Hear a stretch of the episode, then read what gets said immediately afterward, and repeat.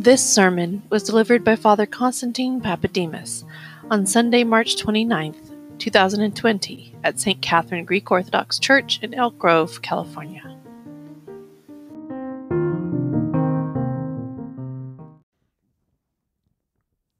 I remember my friends when I was about 15 or 16 years old,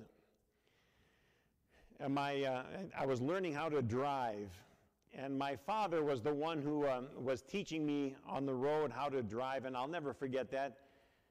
And you know, when you're young, you don't really know how to control the car very well. And after a while, I'd be getting, I'd be going a little faster, a little faster, a little faster. And my dad got more and more nervous the faster I went. And, he, and, so, and that's when, at, at, that point, he would say to, say to me, slow, the strangest thing, I don't know what he meant or where he got it, but he used to say, slowdy downdy jody. Now, how, how he came up with slowdy downdy jody, I don't know. But I checked with my older brother, and sure enough, he told him that. And then when my younger sisters learned how to drive, he would tell them the same thing slowdy downdy jody. So we'd slow down.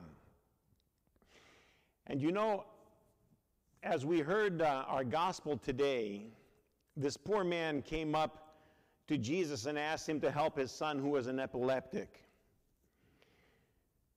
And he, he said, Jesus, please help, help my son. Help me get my son well again. Jesus told him, All things are possible to him who believes. All things are possible to him who believes. Now, during this coronavirus, there are so many unknown things that we face in our life and so many changes in our life that have made a big impact on us. And when we hear Jesus say, All things are possible to him who, who, believes, the one thing that is without a doubt is that we have all slowed down our lives tremendously. And when our lives slow down is when we can hear Jesus tell us, All things are possible to him who believes. It used to be, let's say a month ago, it used to be we were running and running and chasing and faster and faster going after whatever financial things we had to take care of, going after social things we had to take care of, going after all kinds of personal, individual pursuits. And the faster we went, the, the, the, the less satisfied we became. It's an incredible thing. The busier you are, you never have a chance to rest and say, boy, things are pretty good. But now, when it's forced upon us to stay back, to stay at home and, and to uh, sit back and go easy does it, slowdy downy Jody, that's when really I think God can take this awful thing and turn it into something good. Because even though we're not able to go wherever we want and do whatever we want, we can stay at home and do many, many things. One of them, of course, is to think about God more.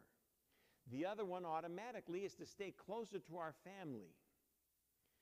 And now that's a good thing. Um, most people would think that's a good thing, but sometimes it can be a very challenging thing.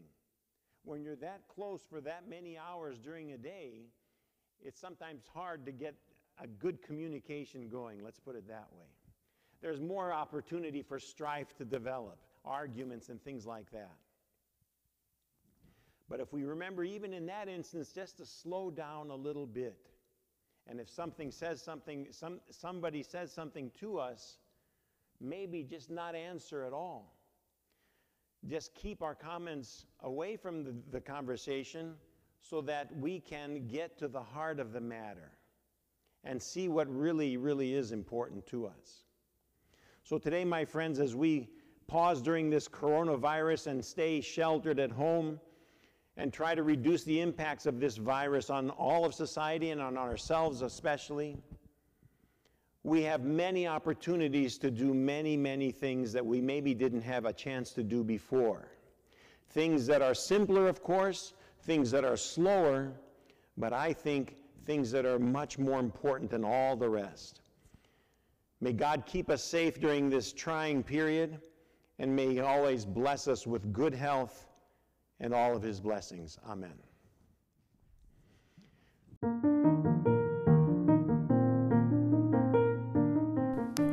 Thank you for listening.